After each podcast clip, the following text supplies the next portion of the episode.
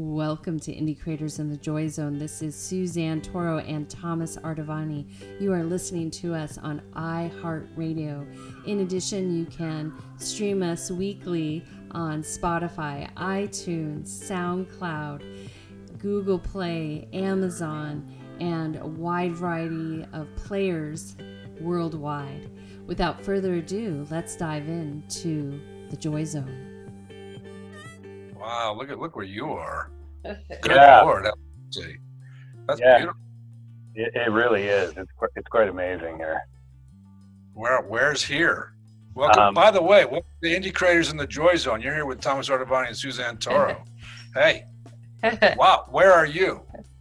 I'm in uh, Gold, Gold Hill, Oregon, which is uh, somewhere halfway between Medford and Grants Pass, and it's Oh, my beautiful.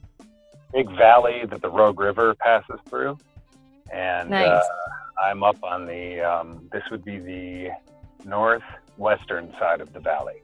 Wow, that, that looks like a place to uh, find your soul or your spirit and your and whoever the heck you think that you are in any given moment. That's a beautiful place to to rediscover.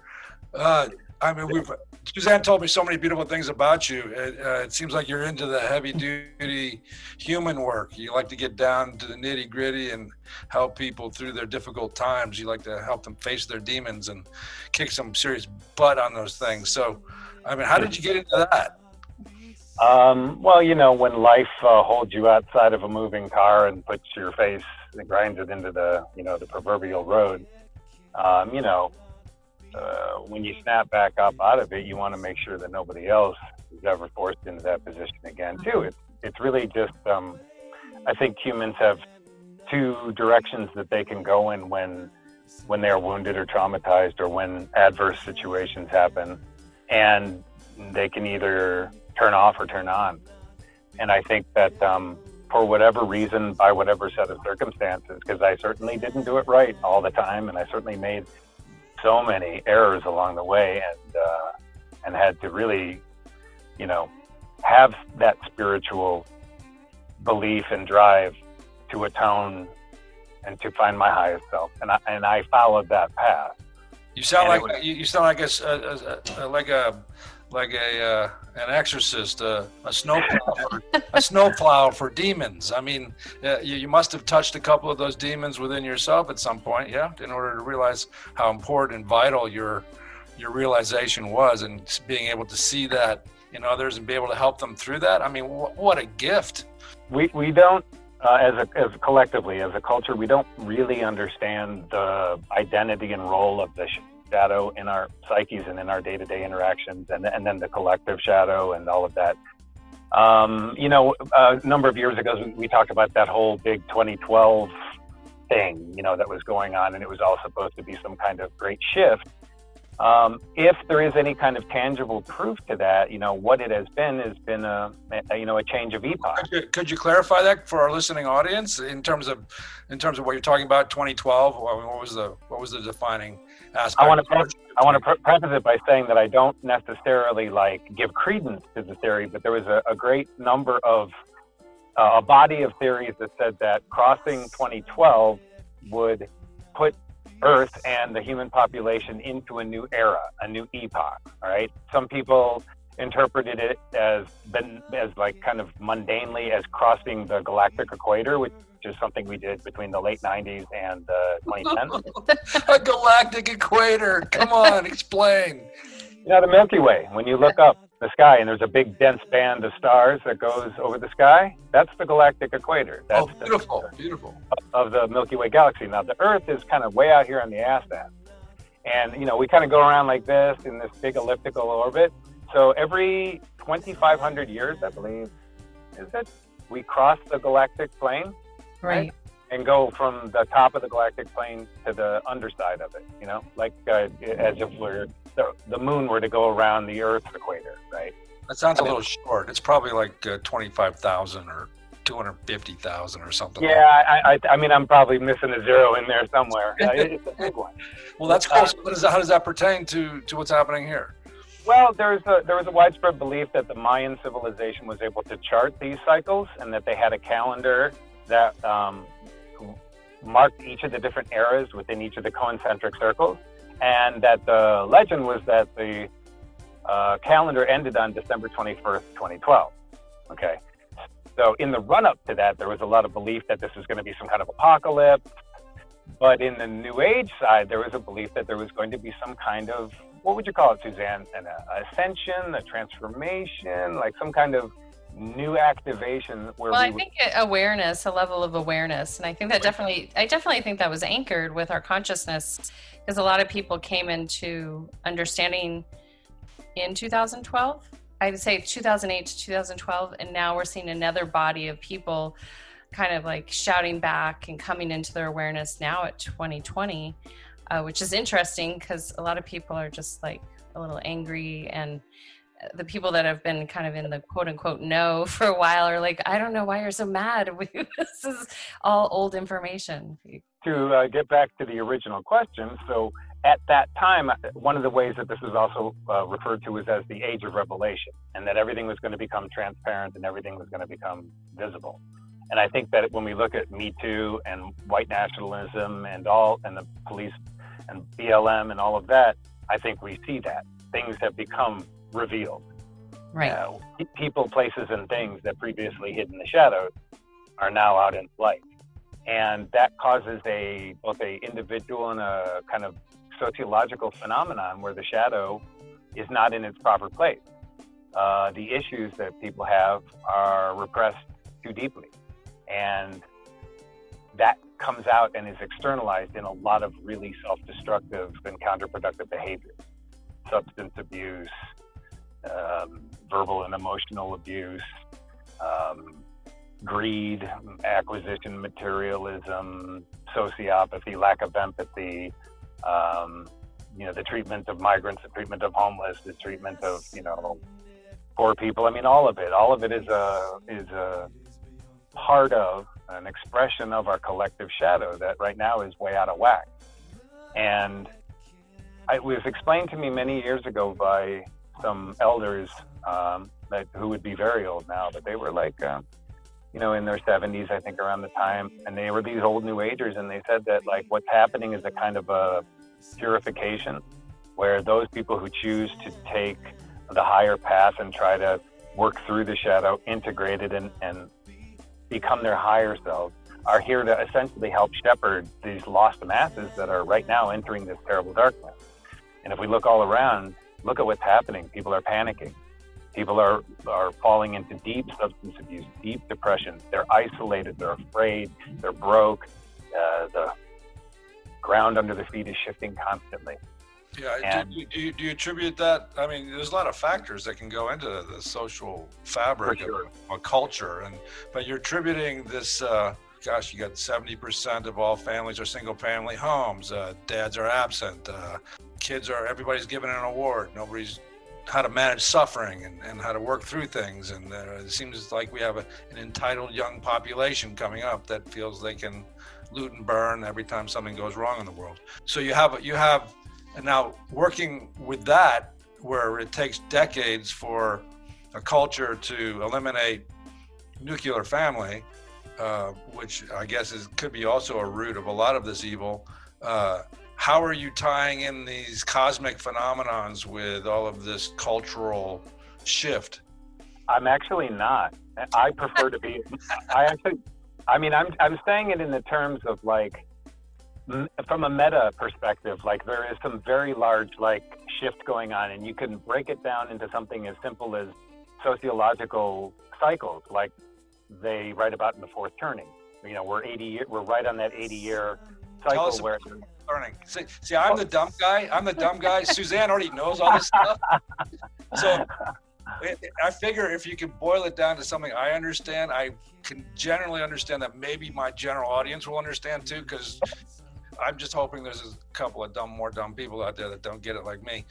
So you're okay. helping, you're helping me like grasp the vastness of you guys' knowledge because you guys are very vast and you speak in cosmic terms and it's it's interesting for us mere earthlings to try to grapple with the uh, magnitude of what it is that you're saying and how that actually pertains to me going out getting a job me trying to stay in a relationship me trying to like deal with my own immortality. You know what I'm saying? So Yeah. like uh, uh, you guys are like on another level. But it, what's cool is occasionally we can get you down to earth, and then all the rest of us can begin to take the ride with you. I think we're, we're tr- Charles and I are definitely two-legged. you might be a little gimpy right now, but you're two. We're both two-legged. So that's a little bit of insight with me. I mean, you got to be a little patient with me. the fourth turning, uh, and I'm going to preface this by saying this book has gotten a really bad rap. And the only reason it's got a bad rap is because in the beginning of the Trump presidency, Steve Bannon referenced it a lot, both during the campaign and then early on in the Trump administration. Hmm. But Bannon, you know, for all of his faults or whatever, he's not an idiot and he can read. And um, Strauss, uh, so the book is about uh, two sociologists, um, Neil Strauss and William Howe, I believe, Strauss and Howe. They parsed out, they looked at 500 years of Anglo American history, okay? And they were able to parse out a regularly occurring 80 year cycle, right? And this 80 year cycle was the rise and fall of, you know, various societies, okay? That happens in these four generations of 20 years, 20 years, 20 years, and 20 years. And so they point out that every 80 years there's been a major calamity that has been a paradigm shifter. So a major war, a major depression are usually what happens. But then there's also, you know, civil unrest and, you know, now there's ecological issues and, you know, That's interesting. That 80 years is a magical number. There's, it's, uh, uh, there's is certain metaphysical circles. There's like uh, they say that 80 years is one breath of the earth. One breath. Yeah. Well, that would make a lot of sense in context to what these two gentlemen are arguing. And um, along with that, then they take it a step further and they look at all of the different archetypes that each generation forms. So they break, you know, they look at the silent generation, the greatest generation, or the greatest generation, silent generation, and then the baby boomers, and then Gen X, and then millennials. And at this point, Gen Z wasn't really being counted because the book came out uh, almost 10 years ago. They'll be lucky to never be They were, counted. still, yeah, they were still kids. They were still kids at this time, but then they and then they um, break you um, archetypally into four different uh, archetype: prophet, king, nomad, and artist. Hmm. And so, depending on which generation you were born in, you, you have one of these archetypes. I just, Suzanne, you you won't be surprised to know that my archetype was nomad.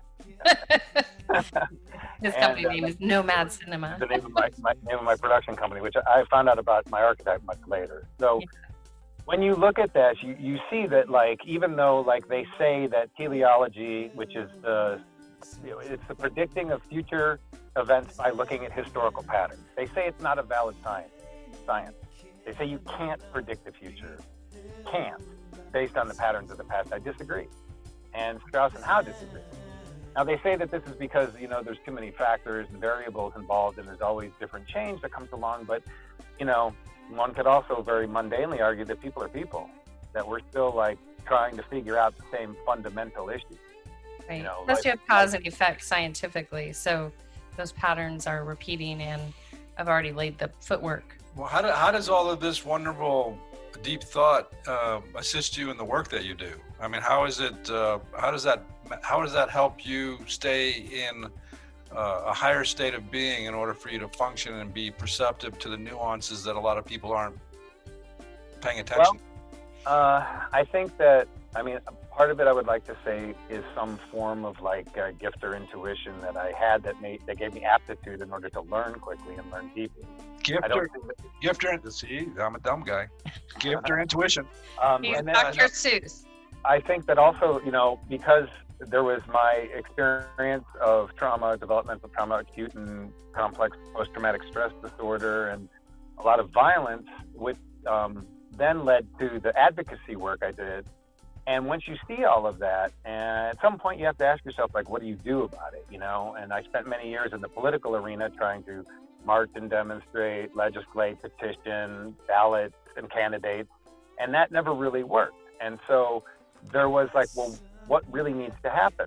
Now, there's been a belief since the you know, kind of like late 60s, early 70s that like the real revolution that needed to happen was a spiritual one and an internal one. Now, some people can believe that, some people cannot believe that.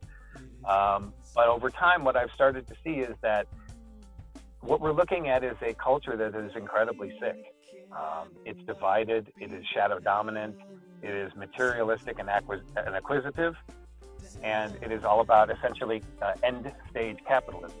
Now, at the same time, we're also going through the same patterns of ex empire that all large imperial powers go through.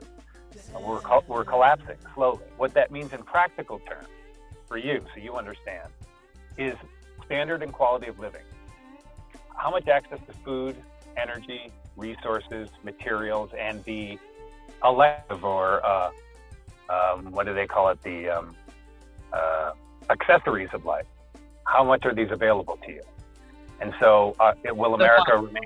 Yeah, will America remain the top of the you know the, the chief empire and the top of the pyramid, or will it now have to give away a portion of its standard of living to other rising powers? This isn't the first time that this happened to us. This also happened to us in the late 60s when Germany and Japan came back online. And they were economic powerhouses that previous were not. They were still rebuilding after World War II. And so that's why we had a huge recession in the early 70s. The cost of living doubled overnight. This is stuff that was all structural. And it's, it's just basic economics and it's, and it's supply and demand, but it's also geopolitics. So now we have China, and China has taken a significant chunk. Along with that, you also have India, you have Brazil, you have Russia, you have Iran, you have South Africa, okay? And then you have the, the EU acting as an entire economic bloc. And then you also have an emerging group, ASEAN, the Association of Southeast Asian Nations, which is all of the Pacific Rim economies together, right? right. For national entities. Yep. So what, we've been living on borrowed time, borrowed money, and borrowed troops, really, for quite some time, and borrowed labor, and all of that bill has now come due. Um, the deficit, the fact that we went from a net exporting to a net importing economy, um, the fact that we have what's known as imperial overreach, right? By funding anywhere between 800 to 1,000 military bases around the world. No one else in the world has that. China has two foreign military bases. Right. They're in Africa. And then now they've built some atolls in the South China Sea. In the South China Sea, yeah, because they're going to seize the South China Sea Hmm. from Vietnam, from the Philippines, from Thailand, and from, from Indonesia and, and Taiwan. That's yeah. their next step. They've been building, you know, like armed, fortified right. island, islands essentially in order to control that part of the world. Yeah. Now, heretofore, that was the British and French, and then that was us. And we've controlled the waterways, and no one else has had that type of control since the Roman Empire, really. Even with Britain, the British flag flying over 25% of the world, it still never controls things the way that we do. Right. Now, as that shifts, the American who's used to easy access to everything, including cheap credit, cheap money, cheap energy, cheap food, you know, cheap property, yep. in some places still, that's all got to change. Those bills will come due. Um, China's going to have call in some debt. Japan's going to got to call in some debt eventually. They've been our primary creditors. And we're going to have to have a massive restructuring. Now, they never tell you this. They can't tell you this because the only way that politicians stay in power is through economic prosperity. The only other way they can do it is by demagoguery. Right. What do you see happening right now? economic prosperity being exchanged for demagoguery. Pontification. Well, so, so it sounds like you got a little doom and gloom going on over there, my friend, and a pretty, pretty background you got. So, well, so, your, so your light at the, so your silver lining and your light at the end of the tunnel is still negating the fact that we're a 22 trillion dollar a year economy and we're uh, 325 use, million people. use the term "we" though. That's the thing. That's the issue. I'm glad you said that. You yeah. Said we, are, we are. We are. Yeah. Um, Uh, someone like me, I don't feel like I'm part of this country. I've, I've spent most of my adult life disenfranchised. I, you know, can barely find steady work or a home. So you're an outlier at this point. I'm, I consider myself pretty much an outlier. Yeah. I would say, I would say, oh my, you got a bit of Nostradamus going on over there too. So the all of your, all of. Well, your, you were you were leading to a cycle. Yeah, he was leading into a, but I, but the, it sounds like the the cycle the cycle for you, uh, and not this is not any qualification, but the fact that you're able to sit there on that mountain and pontificate and and breathe that air and and not be pressured to do anything other than what you want to do is a is a luxury that a lot of people don't have. Well, you perceive it that way, but I mean, I'm indigent. I don't have a home. Um, I'm reliant on like largely other people's, you know, generosity and largesse lately. Uh, I have a, a disability. Um, I have no, I own no property. I, yeah, sure, I'm not compelled into like compulsory military service right now, and I'm not like a slave. That's great. But the only reason why I'm able to sit on this mountain and talk to you right now is because I had a personal connection and I was able to get myself here. And if I wasn't able to, and then my stay here isn't even, uh, you know, temporary. And then I got to move on. I got to find someplace else. So how like, how has that now? Listen, how has that how has that given you the wisdom and the insight that you currently carry? Because you carry with you an enlightened aspect. You're in tune with things that people don't even think about, and and you're able to uh, having come through what I heard you say, I think PTSD, you come through that uh, somehow you, you've slayed a few demons to be here, I guess. If you're managing deep PTSD, there's a lot of, I don't even know what comes along with that. Maybe, maybe I do, maybe I don't. But the point is, is that, talk about it. the point is, is that you've come through it. And because you've come through it, you are, you, you, you're a man of wisdom and help uh, can other help other people through it. I, am I'm assuming that's what you do. Welcome to Indie Creators in the Joy Zone. This is Suzanne Toro and Thomas Artavani. You are listening to us on iHeartRadio. In addition, you can stream us weekly on Spotify, iTunes, SoundCloud, Google Play, Amazon, and a wide variety of players worldwide. Without further ado, let's dive into the Joy Zone. I work with plant medicines and I work with kind of gestalt therapy for people that have, you know, major, major substance use problems, like the kind of treatment resistance stuff they talk about, and people with the really deep pernicious personality disorders, trauma, you know. Um, they need well, you see what I'm getting at. Just see what I'm getting at is that like somehow, if your life would be different, you wouldn't be put in a position to help people on that deep of a level. Uh, right. There's like a, it's like a luxury.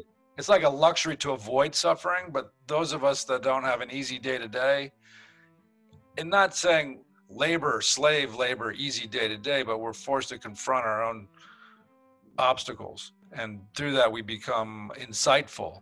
And through that discomfort we sort of can accept that as part of the equation and therefore have the insight into help somebody through their difficulty. Uh, and i think that's you know life is said to be bittersweet uh, at its best in other words there's always like something else pulling that we might feel is limiting our potential, but yet without that sharpening of our character, we wouldn't be able to see into the things we see into. So, yeah. Charles, from the macro, because you shared a beautiful macro yeah. that most people don't really grasp. You know, there we have people at large. Listen, we have a worldwide audience, so we have people all over the world going through their own uh, I call it, we're in, I thought we were just going to be in the birth canal, but we're still in gestation through this process, turning left. Um, so everyone's managing where they're at. If you can bring it to the microcosm, so that big macro level, we're, we're paying, we're ready to reconcile our karmic debt.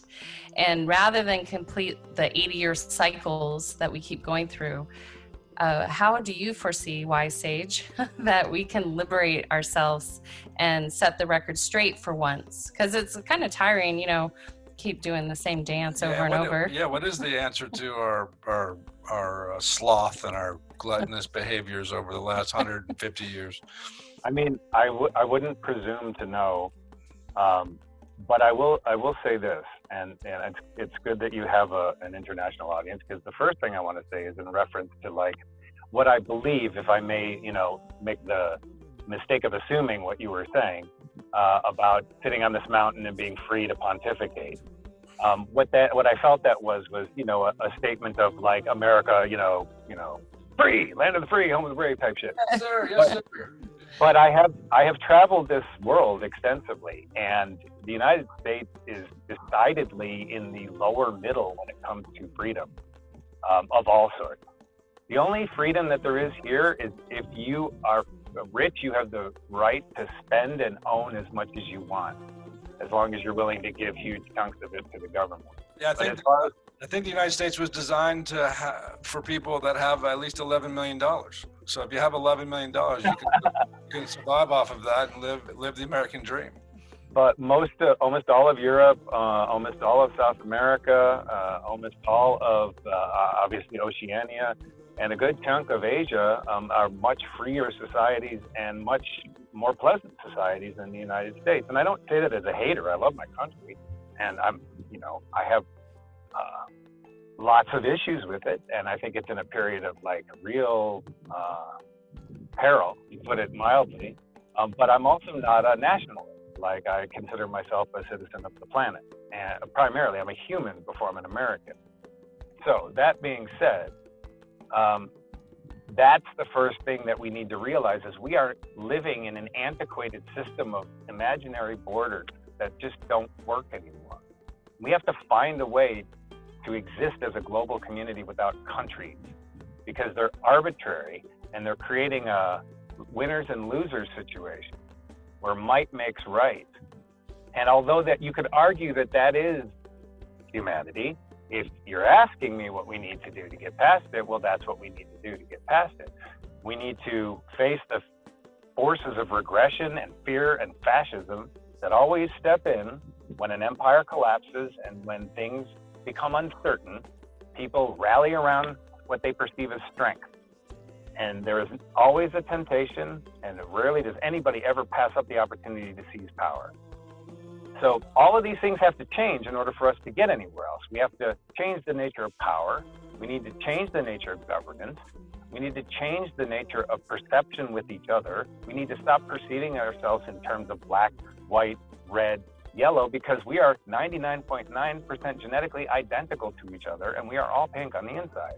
And my melanin content shouldn't have anything to do with how I'm treated socially, right?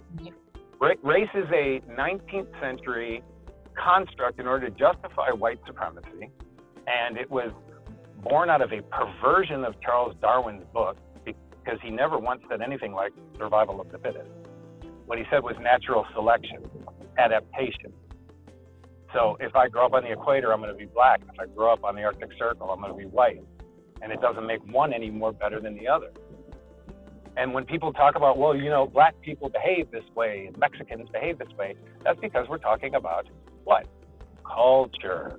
Right. We have many, many, many cultures in this planet that have religions and beliefs and mythologies, and that's people's identity, not their race, their culture. Well, I think, I think the U.S. has like 236 religions here that we support. So uh, that makes it a pretty special place. So, I, think, I think we're as ethnically diverse, uh, probably the most diverse country in the world, I think. No, not even close. India is the most diverse country in the world just by breakdown of people there.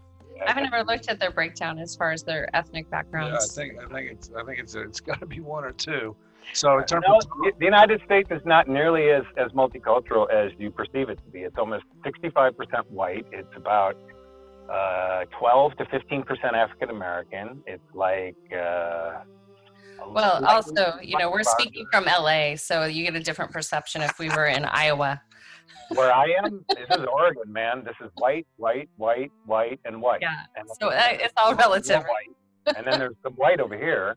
And then I, I think I found some white down there too. But to get back to your point of, you know, being two-legged, you reminded me when I was out at Hopi once, Hopi uh, Nation, and you know, the Hopi gentleman said to me, he goes, "We're all human, anyways. You know, after all, we're all human." And so if we get back to our humanity, um, and then you're saying get rid of borders. If we we think about you know from a just a permaculture standards like if if we make our communities sustainable um, that they you know i talked to my friend in singapore and they like ship everything in. I'm like that's a bad mistake.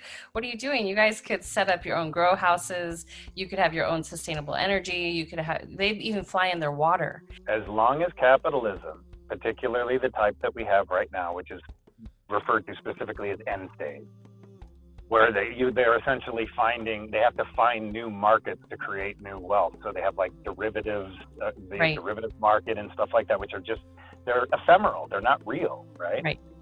So uh, until we change our value system, none of that matters. It's just rearranging chairs on, on the Titanic. And I don't say that to be fatalistic. It isn't gloom and doom. It's just that humans are very averse to radical change of any sort.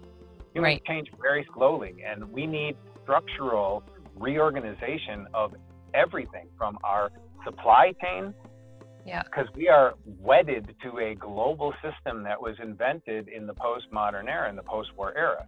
It is very similar to the global economy that existed uh, during the fin de siècle, the, the, the turn of the century. And that economy and those issues led to the First World War. And what we are in right now is almost an identical template. And it's about world powers restructuring. It's about a, a global economy that's overstretched. And it's about all of the structural issues migration, homelessness, the drug economy. So what's your plan? What's your strategic plan? I mean, the plan is is that we first have to realize what the hell is going on here. And as long as we are as long as we are willing to take reductionist demagoguery from the politicians, uh, then we're not going to really understand what's happening. Now, I don't know how to solve the problem because it requires people to do this thing called reading, and they do- don't really do that anymore. okay? And I Oh, don't really know what to do about it. hilarious. I really don't know Well, know. they do have audiobooks. You know, we could plug audio to audible.com. But you know, you, you can argue, and I do argue often, that this was intentional and this was a coordinated policy to essentially dumb down our public over a generation or two. I mean, my parents' generation, the baby boomers, which I think you guys are members of, if I'm if I maybe correct, but I'm you might not. Gen Xers Yeah. with me, but yeah. But like they were incredibly intelligent and their science and math education was exemplary. And they could do this thing called like arithmetic where they added stuff up and multiplied it and stuff. And then they did this thing called spelling where like they put word letters together in the right order and it formed a word. Like that's what they used to teach. And they we don't teach any of that. We don't teach history. We don't give people any connection to the past, and we have systematically eliminated anything that we consider insurrectionary, controversial, or otherwise unresolved. History is truly told by the winners, and we have not been honest about our own history. Right. Well, you, needs to be- it- it's always be a record. it's not always it's always an aspect or a perspective of history, right? Like you said, that it's written by the winners because they're alive, for one. They Yeah, can But what we have now are uh, more than anything else, we have like propaganda and the sins of omission. Because what we have accepted as world history is really just Western European history. Like the Indians, the Easterns, the Africans, they have an entirely different history. And Right. it doesn't, it's not about white people discovering the world and being the first to do everything. They're just the first assholes to show up and start taking everything, right? Yeah. Well, and that could have happened many times over because many, we many times over. only yeah. have a short record of altered history. Well, what do I? So well, I love I love the I love the counter. You put a lot of thought into what's wrong. It's the mm-hmm. it's the other it's the other side of of it's the other side of that coin that from your from your Yeah. perspective i- is really where the solution lay because it's easy to run around and point at people's whether you're talking about people or whether you're talking about countries or you're talking about cultures you can run around and dig around and find all the things wrong with it um, and then make it bad. Uh, the I, th- I think the the next level would be to flip that coin and say, okay, well that's bad, but what is it that we as humans can do as humans, and how do we make ourselves better, and then apply that that model and that pathway to our countries and our local municipalities and our states and our countries. How do you know, like how does a human get better? A that- human, well, the uh, humans follow other humans. We teach each other. Like, you have to teach a man to go and take another life like a soldier. You have to train them to kill because it's not in our nature.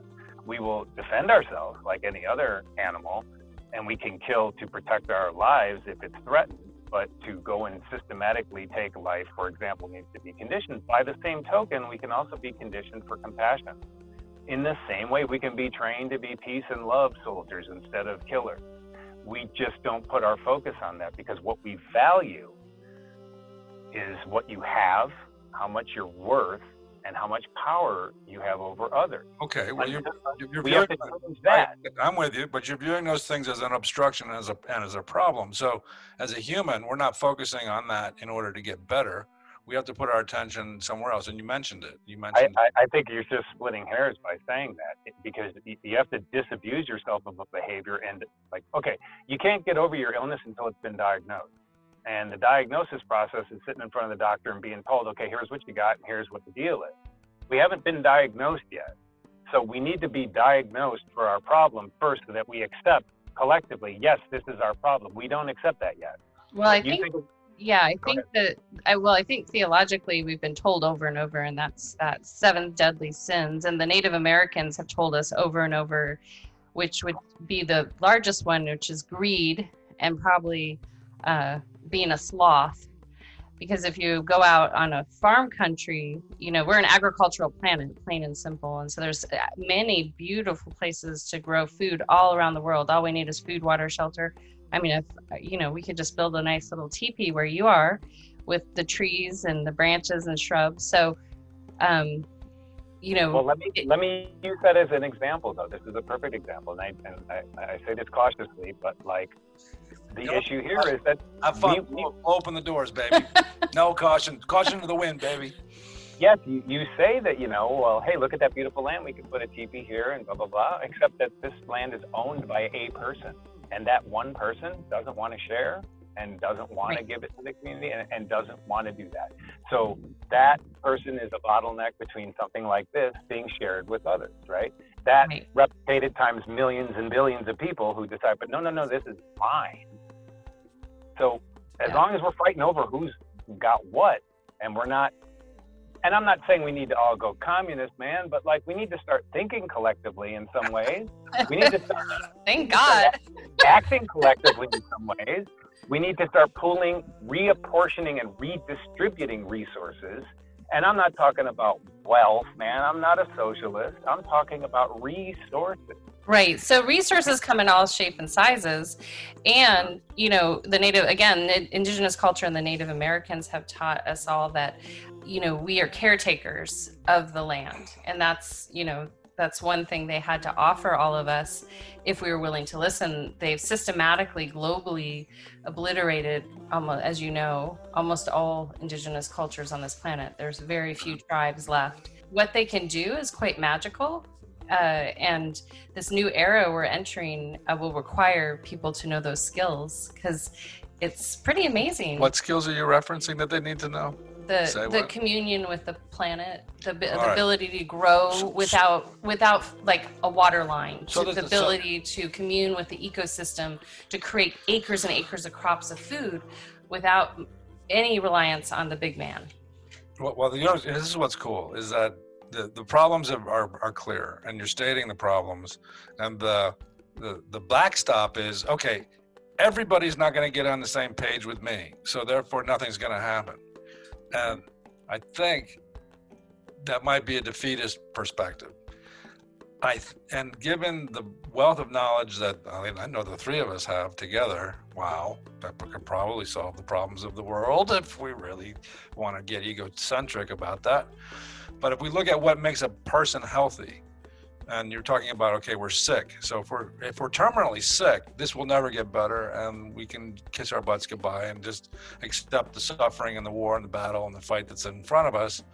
Or if you take the microcosm of how an individual becomes healthy from being sick and what how they need to perceive the world, then I think you're also setting up for a macrocosm in terms of how local municipalities, states, and governments need to uh, go about their business in order to get healthy as well.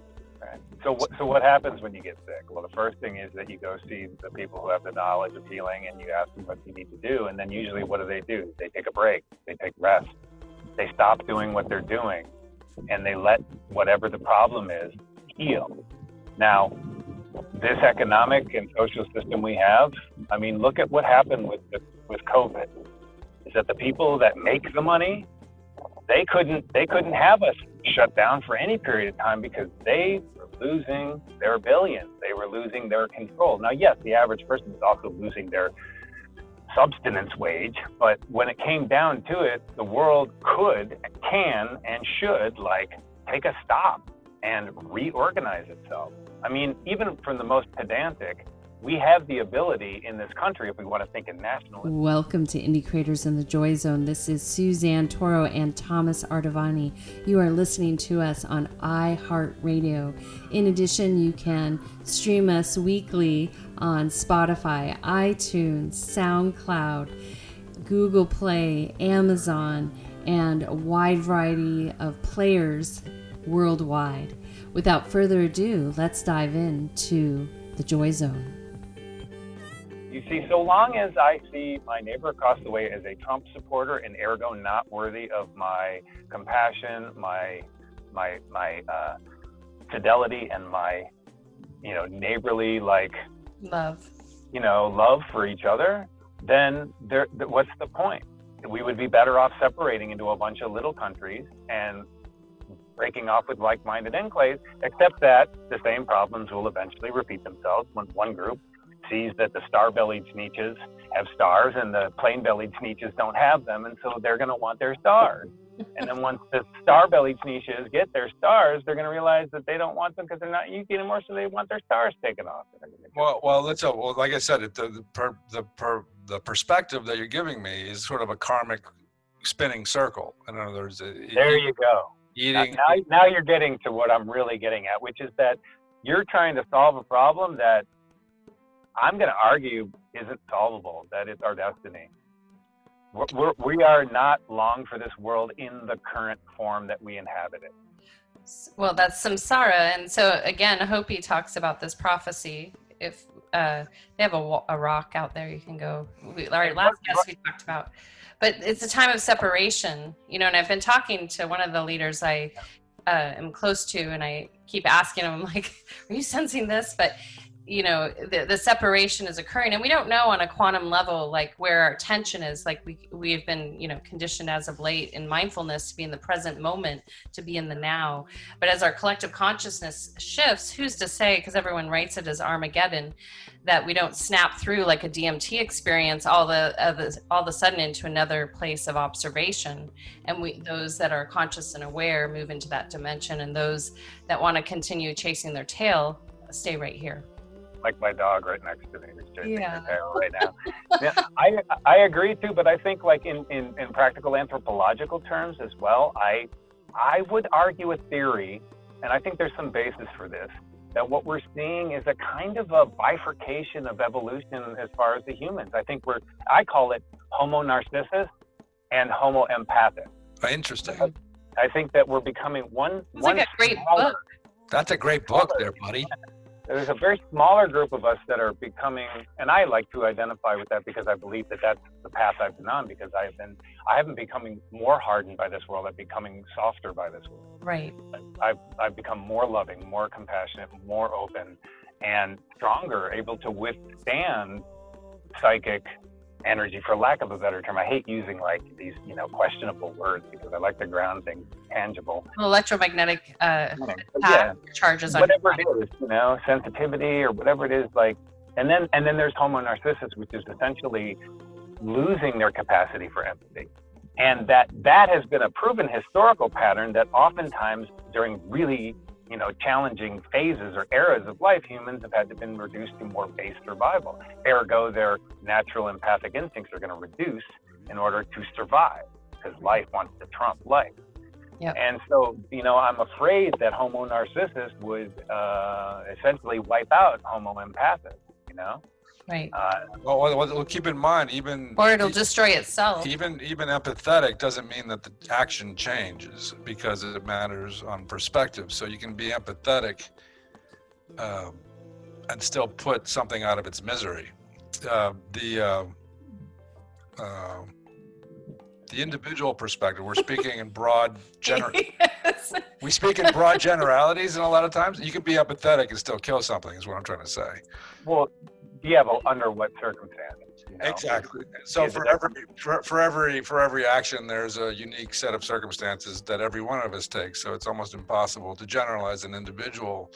But when we see our government sort of behaving like a spoiled child or or we see groups of people or cultures sort of shift and we see where their priorities lay, then we can we can call them the great infidels, you know, uh, which is what we're referred to through most of the world. We're, referred to as the infidel, and and if you look at the word infidel, it sort of fits us to a T in a certain respect, um, especially going down the road that we're going down even more now. We're becoming more and more of an infidel in a respect.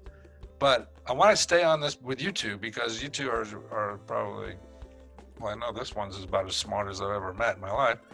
Uh, and uh, I, am learning about you, but I think the, the, the solution of ex- expectation of empathetic, and you don't confuse sympathy with empathy because they're not they're not related. One is having an insight in into an understanding of what's happening and the other one is feeling sorry for something and and uh, lending a hand possibly and uh, or, yeah. or putting putting yeah. yourself but yeah that's that's more sympathetic than empathetic I uh, agree.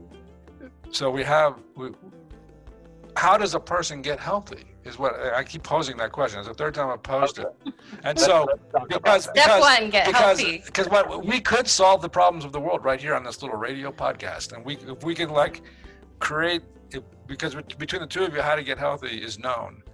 And if we can like then broaden that philosophy out to a macrocosm in the next 20 minutes, we would have contributed something to our audience because I think what to do is a far more interesting question than what's wrong and what we can't do.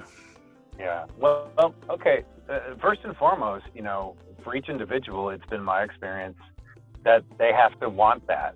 They have to really want to heal and they have to recognize that they uh, are sick or wounded or whatever, damaged, whatever they want to call it. But they have to recognize it and then they have to engage in the work. And there is no healing without work. Now, see, this is where I, again, like, I must concede to the powers of cynicism in the sense that this, this is not something that most people can do. It requires a tremendous amount of self direction, of discipline of self reflection, the ability to take harsh critique about your own behavior patterns, suss them out, identify them, ultimately integrate them and love them. Now that's a big order for people to do. no, let's talk about the work. Let's talk about the, the jagged else? edges. We all have them. We all have jagged edges. What else is there other than the work? So, as opposed to avoiding how difficult the work is, uh, like for our listening audience that may be suffering, you know, I suffer from time to time. I have bad days and good days. Uh, how how can we do this work? How so you're, you're you're making it sound like if you work with somebody, then somebody's dictating and somebody takes you over. No, no, not necessarily. So I think we have shifting teachers that show up at various points throughout our life, depending on what it is that we put out, what it is that we ultimately are calling in or asking for, and you, I believe that one will be presented with multiple opportunities in order to engage with that problem, in order to, you know, clear a cycle, end a cycle, otherwise gain uh, some greater awareness, or resolve and heal and move on.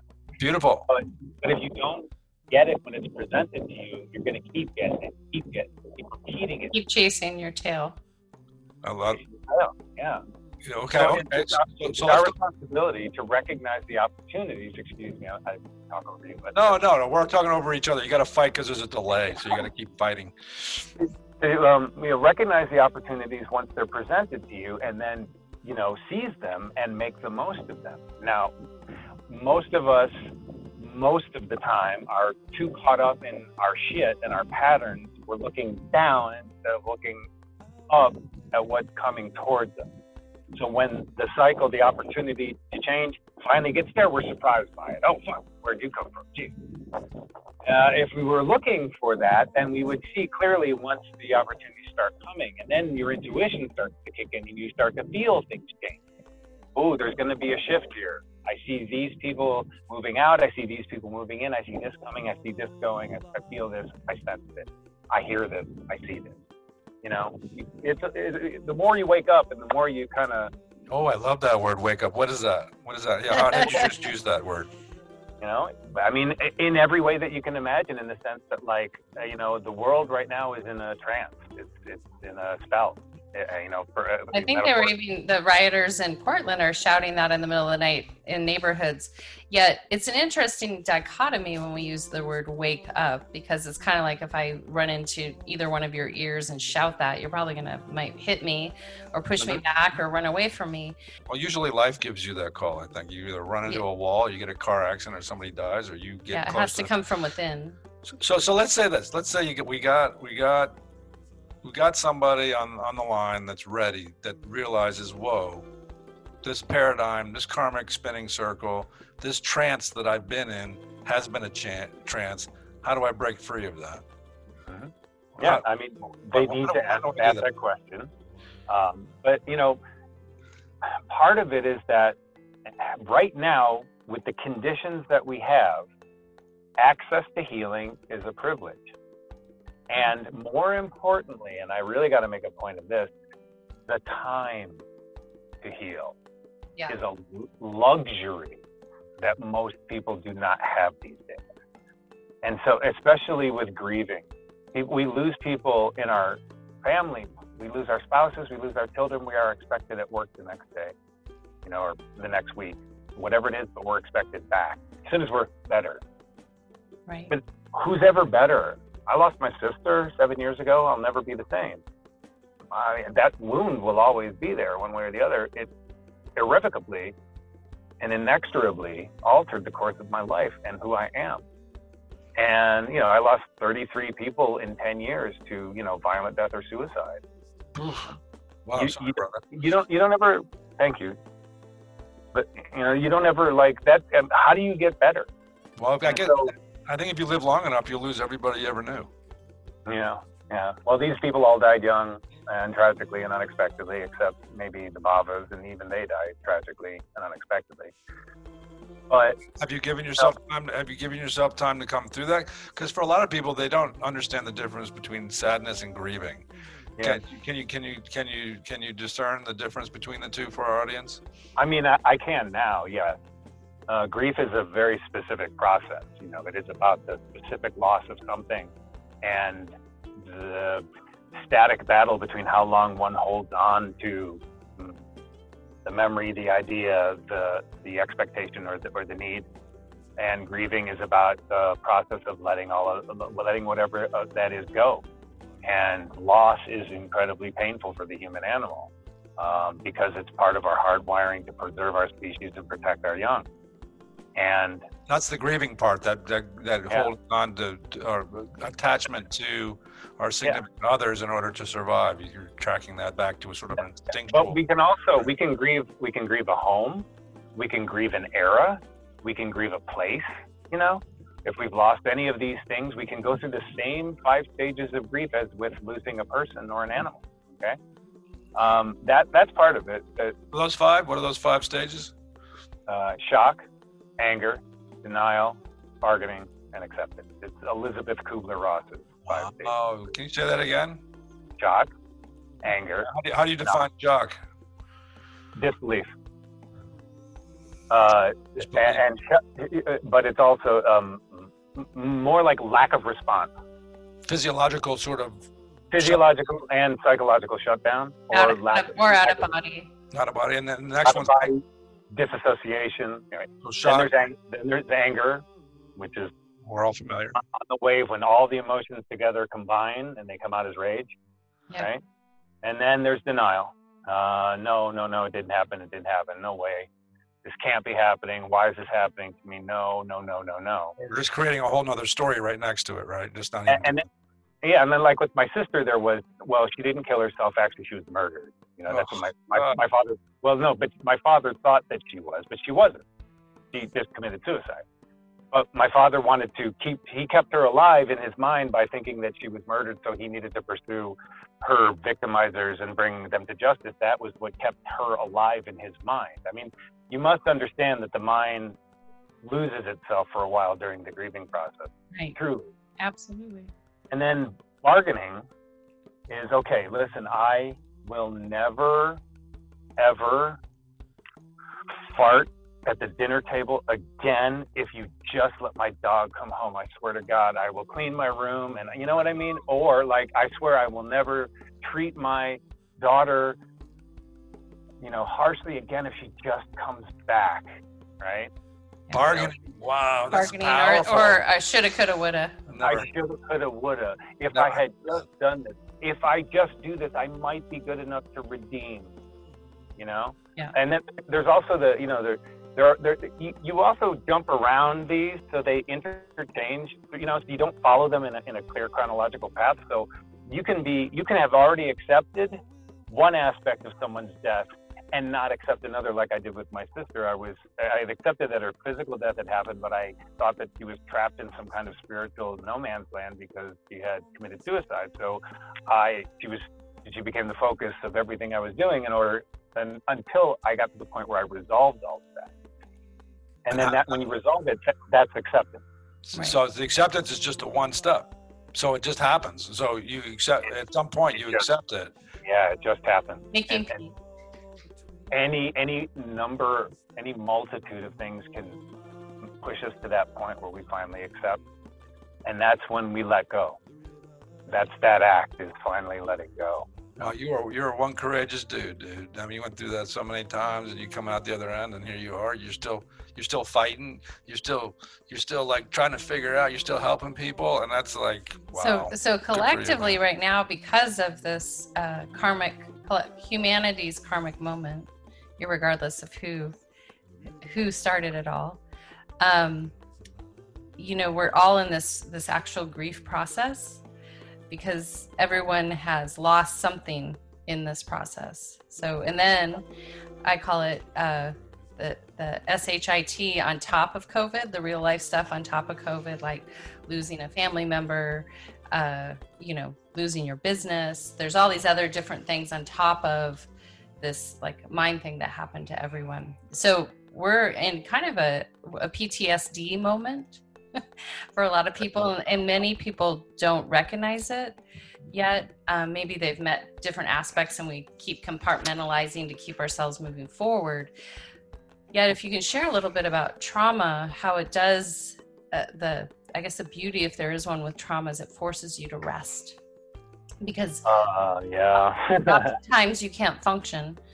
Um, and so, if you see that on the horizon, how how do you foresee that um, with your work you do, assisting us really, like you know, the silver lining inside trauma, the slowdown, the the relearning how to re-engage with society, you know. right well right now we're just ping-ponging back and forth as a society between the first three stages uh, as related to covid and all of that we're just shock anger and denial uh, there's, we haven't even gotten to the bargaining point yet because we're not we, there hasn't been for the public the amount of people we've lost and the amount of infected still isn't enough for us to collectively start bargaining for our own survival Right. so that that's a, that's a drag, you know. So the process is still new and it's still going to unfold for a while, and it's just a matter of like, as the people are going to be falling apart all over the place. They already are. Um, you know, every day you see some crazy report of like a gang fight on an airplane because someone wouldn't force their toddler to wear a mask. You know, and these you know people the the skyrocketing rates of substance use and mental health issues, the, the skyrocketing pain of isolation when people are quarantined or locked down, or single people that live alone, or older people that don't get to connect with anybody anymore because they're on various states of lockdown. Uh, isolation is the single greatest contributor to mental health dysfunction uh, aside from violence. And it will that bill will come due. It takes 90 days in complete isolation, no contact with other human beings, to drive a person completely psychotic. Uh, it's been quantified. Our use of solitary in the United States in our penal system is a human rights crime and has been sanctioned as such by the UN and by the Human Rights Commission. So, that being the case, let's extrapolate that out. We're all in our little COVID prisons right now, and we're in, under incredible stress and anxiety because of our economic situation. And we watch riots and we see race um, relations at a. and your friends on Facebook yell at you because you don't think like them. friends are on Facebook yelling at you, and you're getting bombarded by. And then there's, you know, there. Let's get deep and get covert for a second. There's also some pretty serious, significant, like psyops that have gone around lately Yep. in the last years. Uh, the three that I think are the most significant are flat Earth, Mandela effect, and the QAnon. And all of those are meant to make you doubt what you know to be true with your own eyes and your own ears, what you've seen and been told and received throughout history. We know the fucking Earth is round, okay? we know it. We know it. We, it doesn't matter whether it was Berenstain or Berenstein because both were said by the public. That's why the trick gets played in the head. People are like, no, I remember it as Berenstein. It's because everybody said it differently. And every one of those things, everybody said differently. Yeah. So it's a trick, and it's meant to, you're meant to, you know, doubt everything that you see. Welcome to Indie Creators in the Joy Zone. This is Suzanne Toro and Thomas Artavani. You are listening to us on iHeartRadio. In addition, you can stream us weekly on Spotify, iTunes, SoundCloud, Google Play, Amazon, and a wide variety of players worldwide. Without further ado, let's dive into the Joy Zone. Because fascism slides in on that unsurety, that lack of a uh, solid and definitive answer about something. In steps fascism to provide that. And what they do is they give you an enemy to point it at. But if right. you don't know that the, if you are doubting whether or not we live in a hologram or whether the earth is round or whether or not like you know, this television show was ever on TV with this color pair of pants, you've got, first of all, other priorities than you really need to have. and it's going to have a ripple effect where the people in power will be able to tell you anything they want to tell you. And you're going to, if not believe it instantly, you'll always be like, but what if? And that's all they need. All they need is that what if. Yeah. Because if you don't know that the uh, earth is round, then you don't know who you are. And anybody can come and tell you who you are. And they can gaslight you on a collective level, which is what fascism does with propaganda, right, is to create an alternate reality that is that suits the oppressor and ultimately victimizes everybody else around it. Right, and they're doing that on both sides of the fence right now, um, which is interesting to watch. Uh, one side of the fence is because they've gotten into a little bit more investigative. They're more than likely able to um, like figure out quantitative true data. Other side, on certain, I guess, generational stages, are blindly believing. Uh, if that makes sense. But yeah. at the end of the day, I mean, we we're still at the same place, you know, kind of battling each other in a tug of war contest. Well, like I said, we're, we're, like I said, it, it's it's easier to talk about the problems, and the, and the light at the end of the tunnel is like give everyone a hug. If if, if, if there's a way well, there's a way to enlightenment in terms of evolution, and the way to evolution is to be able to transform this negativity and to jack it into higher states of consciousness so your perspective goes up. That's the benefit of it. And with that, you can you can give birth to a leader uh, who understands that. Uh, or not, not have a leader and not have to follow one person or one thing but have everybody be the leader, which is kind of what we're really needing to do is figure out how not to follow, but how to lead ourselves. Right, self-led, self-reliance. You know, if, if you believe in the 90-10 theory, which is that 10% of us are wired for alpha behavior and 90% are wired for beta behavior to follow, uh, and then you also look at the fact that they, that salvation might be in the human because a person is an eminently rational and reasonable thing, but people are irrational and fearful and follow the herd. But conversely, the problem right now in the United States is that it prized and valued individualism over anything else. And so we have half the country that doesn't really give a shit what happens to the other half. Yeah. Because their, their freedom, their individual liberty, and their ability to express that is more important than the safety, well being, and health of other people. Which and so they'll come, they'll come up with all kinds of excuses why oh, it's not real, it's a hoax, it's overblown, it's bullshit. I don't want fascism, the government's out of control. But ultimately, all it is is just selfish self-interest. Right. And it's because we prize individualism. You don't see that in any of the Asian economies because well, they're collectivist. It seems like, the well, like like I said, it, it's not a matter of whether you want to follow that leader who's created within himself a leadership quality that he uses to get navigate the world in an intelligent fashion. If you want to follow that person, then follow them. If you don't want to, then don't follow them. Nobody's saying what you have to do. The point is, is that the individual. How much choice are we given about that, though? I mean, honestly, how much choice are we given? You know, we, we have we well, have these people foisted on us. You know, I got I got there's you know one point how many seven point eight eight billion people on this planet, and I got to choose between two to lead me. I mean, come on, that's a really like low pool. Well, right. I'm not, I'm not even sure if those people are worth following because I'm not even sure that they're embodying what I suggested. Uh, what I'm suggesting is is that for the individual who can transform the negative aspects of things and shoot themselves up into their higher states of consciousness so their perspective is good they can see into objective reality which makes their choices good for not for them and if they have a family maybe their family too uh, if there's enough people that do that that have a perspective of the objective reality then their choices are going to be better um, and that's theoretically that's theoretically. Well, in practice, that's not theory. That's practice. That's what any yogi would tell you. That's an actual yogi. Is that through their practice, they, through their practice, the choice, through, through, their practice, yeah. they kind of have this little smirk on their face, and they're kind of really relaxed. So, what those people have in common is that they're relaxed and they are able to key into higher states of consciousness and higher states of awareness through their practice, which makes them somehow enlightened, as we call it, as we make reference to. And I think there's so much, like you said, suffering, and there's so much confusion. Uncertainty is actually what you were sort of describing. Uncertainty being the antithesis to action. Once once you make somebody uncertain, then you can get sort of control over them. Is what you're trying to say as well. Yeah, and, absolutely.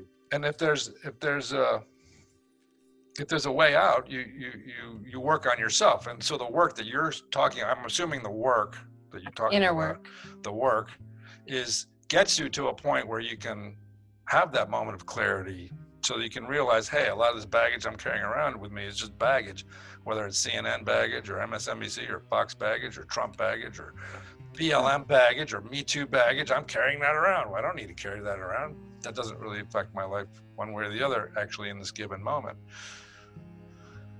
And in that, we find peace. And then in peace, then hopefully we can share that peace with others, right?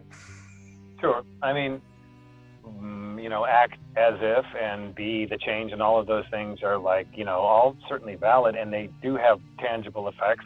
If you move through this world in a, you know, peaceful and non-confrontational manner, you're likely to inspire that in others, yada, yada, yada, all of that I believe with. But, you know, there's also this growing, you know, understanding that, you know, the longer you live, the more you see and the deeper you go into this work, I, always hated the use of the word when people would say this, but I'm starting to understand it. But like they would always say, "Oh, but everything is just perfect," and I'd be like, "Ah, oh, no, it, it, ain't perfect, man.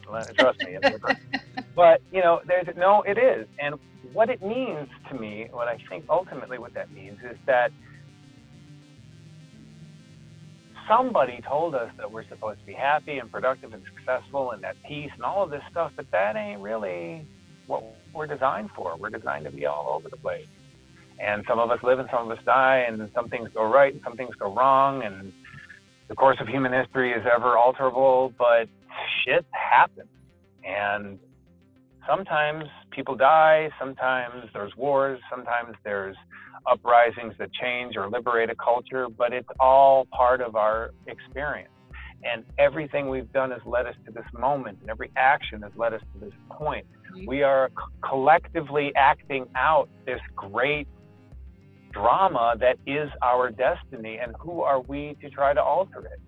Well, Leela. We, yeah, the, who are we to think that we can alter it? Well, the, and this is the. I, little, I hate that bell. Give me this big bell. It's a ding. No, no, no. Give me this big bell. Give me this big. Right. So, and Charles, this is, you know, this is a tender thing I try to explain to my clients when they come in and complain about their their karma that they're in. And we all have karma that comes to us in the present moment, and that's from our past action. Did you like what he said, though? I just I thought rung, it was beautiful. I rung the bell. I got to expand on the I, on the bell. I, but I am. Okay. Oh. We're talking about the Leela of life. Grand Leela, Grand but, Leela. That's what he's getting at. The, yeah. To get over this hurdle is this one thing that they don't tell society. They don't because we're an on-demand society. Our yeah. technology's on demand, our food's on demand. Everything comes now. But one thing they don't. they don't tell anyone is that our current circumstances are from way back when. And so, you know, maybe some of that's coming up in the civil unrest, you know, the people that are feeling the the reality of their ancestors slavery you know they're realizing like wow that sucks. They're finally realizing it. But the reality is is in the present moment we can reconcile that cosmic bank account and it means oftentimes getting humble bowing down not getting so caught up in the drama and saying okay what do i have to do to make my way? Oh I'm, you know, financially burdened. What am I going to do? Am I going to see the resources around me or am I going to bitch for the next 10 years that I don't have the resources? Or I'm going to be like, wow, I got this and that and wow, I get to be here. The the perception changes and then we start realizing that we the second part is we have responsibility for our present moment actions so we can pave our way into the future. Because right now we're just getting ready to repeat chasing the cat's tail no matter if it goes left, right or center mm-hmm. Until we realize that moment that we have the power right now to pave a new way into the future for our future generations. But for every person, for every person that's born, they have to learn all these lessons that we're talking about, right? Hmm. I would like to comment on something that you mentioned at the uh, early part of the show, and you had said something about like, well, people think that they can just riot and loot if they're unhappy. And I'd like to step a bunch of steps back out of that perspective and offer a different one, which is that I mean, riots have been the primary instrument of social change for millennia. And when the public is not happy, the public has an obligation, or the public simply has no choice but to rise up. The problems these days, in my perspective, from my perspective and, and my personal opinion, is where you place value and importance. So the people that are getting all upset because some corporate stores are getting looted have their priorities out of whack, and the people that don't understand that, like in Portland, for example, they're attacking the police department and symbols of authority. You know, they're they're missing the point, right? From the perspective of the people that loot, um, you know, the Walmart or, or the Best Buy or whatever in Chicago, that was an act. That was a deliberate act to try to say, like, we don't give a shit about this. We don't care about your big corporation, and we're going to show you. So if you think that we're just a bunch of poor you know, insert racial epithet, running around, you know, uh, looting just because we don't know better. Well, but I, I would argue that the looting and the rioting is an expression of the change that is happening. If you cannot get any traction through the more polite channels, then what, yeah, what are we So what's do? interesting with this looting and rioting, Charles, is that it's a double dip. It's a double dip greed. So they're bought and paid for rioters. We we went into the riots here, and there so are provocateurs everywhere. Yeah. So it's yeah. interesting. It's like, oh yeah, it's not even self motivated rioting. It's like I get twenty bucks an hour to go steal a bunch of stuff, so I get a bonus on top of it. I mean, you could watch them. They oh, would oh, drive in droves. Oh, no, no, I, I got I got to I got to back up here. Yeah. Nine times out of ten, and government documents and research has all borne this out, but nine times out of ten, those provocateurs are paid by the police for it. Right, of and, course. Yeah, and, and their intent, okay, that's, I just wanted to clarify that. Yeah, yeah. And their intention is to create violence in order to um, negatively impact or draw a very bad light on the protesters and also to, you know, justify more police repression and greater tactics. Right. I, I was uh, the direct action coordinator for the Green Party of the United States in 2004 and 2005. My job during that campaign season was to organize all of the Green Party's protests around the country and lead them. So I was in the streets at all the major political conventions and all of that. And I had already come out of the globalization protests, in Seattle and the Cancun and the Miami model and all that shit. So by the time we got around to there, it was clear how much infiltration was all around us. On either side of me would be a police infiltrator that yep. be the first one to throw the bottle, the first one to throw a punch, the yep. first scream, you know, kill the police or what have you. Yeah. Um, now, I know that I can be dismissed by a good chunk of people as not being objective just by mere virtue of my affiliation with those groups, but I'm telling you, it's all there. Yeah, yeah, so, and now it's been documented. Now that we have these little devices everywhere. Well, it's not. The, the tactic is an old one, and it's being used by both sides for sure. Uh, but but it's not. Uh, it's certainly not clear exactly. It, it, it's the uncertainty and the unclarity of who's doing what and one person starts in and it's easy to bring in other people and just create a big melee which is why I think people have a hard time reporting accurately on what the hell's going on because nobody knows what the hell is going on. But it's but, but look, it's but look at underneath it is that that's exactly an expression of how nobody themselves in life has any idea what's going on right, Right. now. That that rioting is an outward expression of fucking fear and like anxiety and rage at what they see as incompetence towards their very lives. And I'm not just talking about BLM, man. I'm talking about everybody because the riots are everybody. They're they're multiracial, multi-economic because everybody's getting screwed right now. Right. You know? Well, it was interesting. I think the key factor there is the lack lack of code of ethics. We saw not, I mean, a while back, but it was a, a documentary on Gandhi, which was kind of interesting because you got to see it was made in India, and you, you got to see kind of the corruption that was around him, you know, and even his organization today is is used uh, in interesting ways, you know. Um, so oftentimes we have these core principles, you know, of doing good or what we want change, but we don't really think it through. You know, and even with if we take the riots in general, you know, I, I stopped a lot of the young adults that were there with hateful things on their signs, asking them, "What do you need? Like, do you know what this is about?" But it comes if it, we bring it back to the person, you know, the individual, and restoring trust that if I, my Suzanne makes change, I'm going to restore my inner code of ethics, my my footing on the earth, and even if that means I end up in the forest with my backpack, I, I have such instinctual trust with myself and Mother Nature that everything's going to be all right.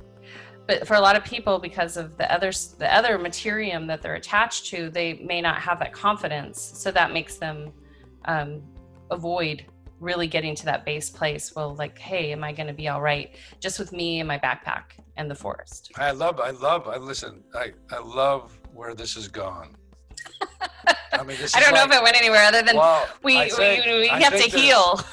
I think there's a lot. There, no, there's a lot in there. There's a lot. I mean, the man gave Might us a all we really need to take away from. yeah. well. The man gave us a lesson on grief and the progression through grief. I mean, I'm, I'm better for that. I didn't even think about that in those stages at all. And that, the moment you were talking about those things, it became very clear to me that uh, um, uh, that the time it needs to come through those things before you are asked to go back to work, before you're asked to go back to your family, your single family, maybe your one kid and your hard, your two jobs, or your three jobs, or whatever it is you got going on, how easy it would be to be in denial and to not ever let that wound heal properly. And for you to sort of start this whole conversation off with uh, a cosmic effect that's happening to, to I guess. I guess, I guess well, the, Possibly.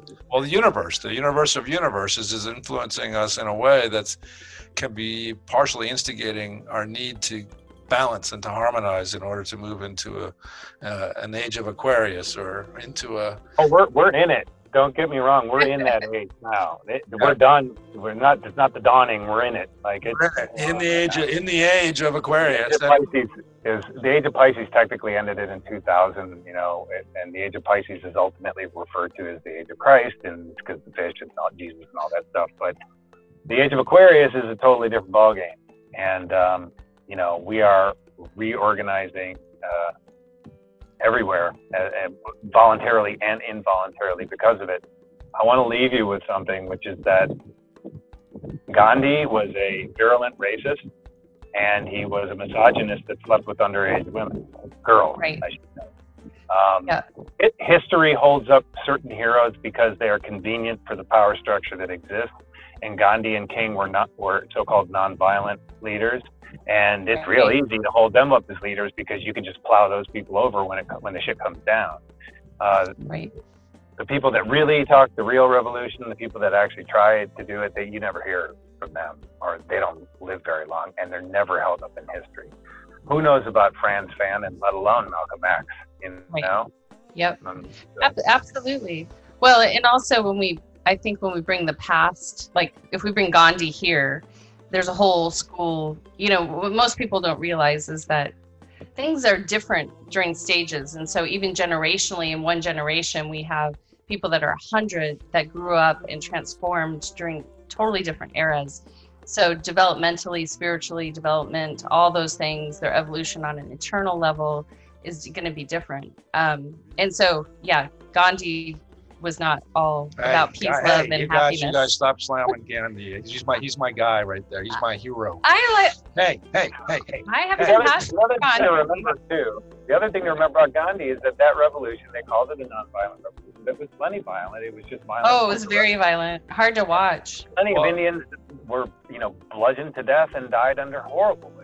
Well, yeah. listen. It's, the point is, is not whether it failed, and you've been talking about failures for a long, for, for most of the, most of the conversation along the way, and we we uh, we understand that our propensity to fail is is greater than our propensity to succeed. So, when a when a person fails thousands of times, and all of a sudden they pop their head up through, and they feel like they've had some sort of a clearing, some sort of a, a personal victory. It's it's it's those thousands of failures that preceded that one victory, and it's easy historically to look at people's failures, but not look at the uh, ide- ideal that they were pursuing and maybe even touched on, and even because they touched on it, influenced the world in a positive way. The the it's not whether we fail or whether we're flawed or whether we sin. It's whether we are able to come to terms with that, forgive ourselves, and contribute and be of service. Welcome to Indie Creators in the Joy Zone. This is Suzanne Toro and Thomas Ardavani. You are listening to us on iHeartRadio.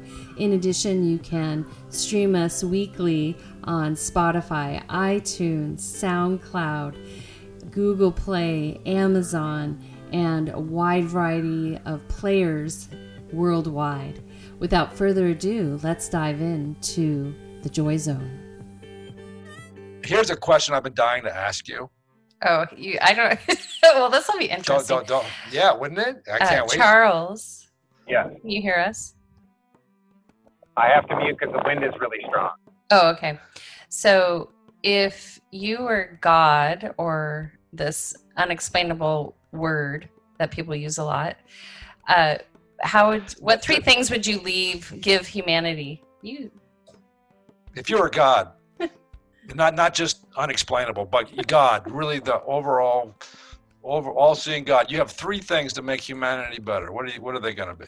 Well, you guys will be pleased to learn that I actually am God, and so uh, I have been thinking about it. Uh, what what would I give them? Um, give us. Yeah. I think we already have everything that we need. We just need to reconnect with it, and it it's like our connection to and our responsibilities for each other. We've just lost that in, in this particular nation. All right, so that's one. That's our connection and responsibility for each other. What's two? I would remove uh, that mechanism in the brain that denies the things that they are seeing right in front of their eyes, like their planet falling to pieces. There's some weird, like I, I screwed something up in the uh, wiring, and I need to get in there and fix that wiring mistake because there's got one to one. Like like the imagine like the negative imagination or improper like, use of your imagination or something like that? What heat wave? What are you talking about? I don't know about heat wave. Denial. you would remove denial. You would remove denial. I would right? remove denial. Yeah, I would remove What's denial. What's the first one? Uh, to respect one another. See and respect one another is how, how you ma- maintain maintain the connections on all levels, like physical, with all your relations. Emotional and yeah. to look out for each other and to, and to, care for each other is how he used it. And then the next one's denial, to care for each other is first one. Denial, second one. And that's a great one, dude. Nobody's ever said that. Nobody's ever even come close to that. I love that one. And the third one? Um, I would um, remove um, whatever makes one human either want or believe that they have something of greater value than another human. Wow. Envy. Maybe envy. Is that called envy? Envy and pride. Envy but, and pride. Envy and pride, but it's also where we place our values, what we put value on. Yeah. You know, the ability for ephemeral, not you know, intangibles to suddenly make one person elevated above another. Right. Yeah. Envy and pride. It's an aspect of the ego. Yeah. Well, you know what? You what? You know what, sir? You, you would be a great God. And we would all be blessed to be under your rule. There's a lot of people that would take issue with that. well, I don't know. A lot of people take issue with God. So, you're, you, as, as, you started off, you, you, you are God, and I believe I believe that that aspect shines through you. You have a lot of fans, Charles. Yeah, you have a lot. You have a lot of fans, Charles, and I believe that aspect of you uh, shines through in, in spades. So you're you're. Uh, it was it was a long battle to get here, man. I was kind of an asshole for a while, and you know my priorities were in the same place as almost everybody else's: self glorification, my career, my accomplishments, my name in lights, my name, my name, my name, my name. And over time, I developed these, you know, because I was, you know, wounded and unresolved. So I also developed these characters in order to push through my agendas. And, you know, I did a lot of things that I'm really ashamed of and, you know, things I regret that I had to go through a whole process over. One of those things is not really recognizing and, and being grateful for all of the wonderful things that I did have. Like, I lived in a world where I had all of these professional accomplishments and all this attention and what have you, and it was never good enough. And in that moment, if you ask me what it is that changed me or what it is that we, we need to do, it's, you know, recognize and admit in that moment, like, what the is wrong with me? How can I be so unhappy? And then let's look at that. And I looked at it. And I realized that all the things that they told me that I needed to be happy, I got, and they didn't make me happy. I got them and they didn't yeah. make me happy, you know? Yeah. Well, the yogi Swami Ch- Chidananda, he, he, somebody asked him, well, what does it take to be happy? And he said, well, be happy. That's about as simple as it gets, right? oh, yeah, doctor, it hurts when I do this. don't do that.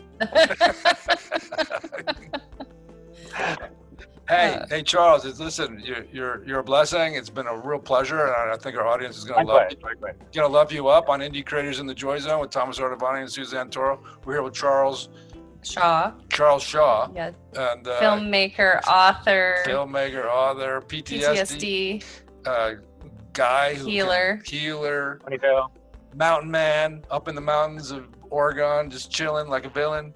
And what's the best way for them to get? We'll put your um, handle, but what's the best way if people, especially want to work with you uh, creatively and or uh, doing their inner work? Well, I mean, uh, Instagram is the only social media platform I really use anymore, and yeah. Uh, what is it? At, Instagram. Instagram. It's at Nomad Creative Consulting. Yeah. Um, I ha- I have a Facebook account that I check, but I don't really use Facebook anymore. But yeah. I can be reached through Messenger. I can be reached through Facebook. Pretty much any of those social platforms. I'm easy to find. Um, you know, I'm easy to find on the on the net, and you can give them my email address too if you'd like. That's fine. Okay. And what is it? At no. At Nomad Creative. Say that again. Consulting.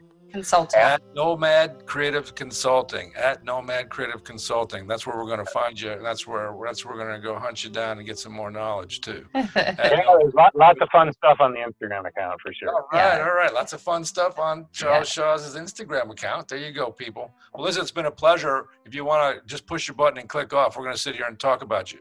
okay. Great, great, to see you, Charles. Thank you so much, very much. I really appreciated this. Ciao. Lots of love to you. What a fiery spirit he is, huh?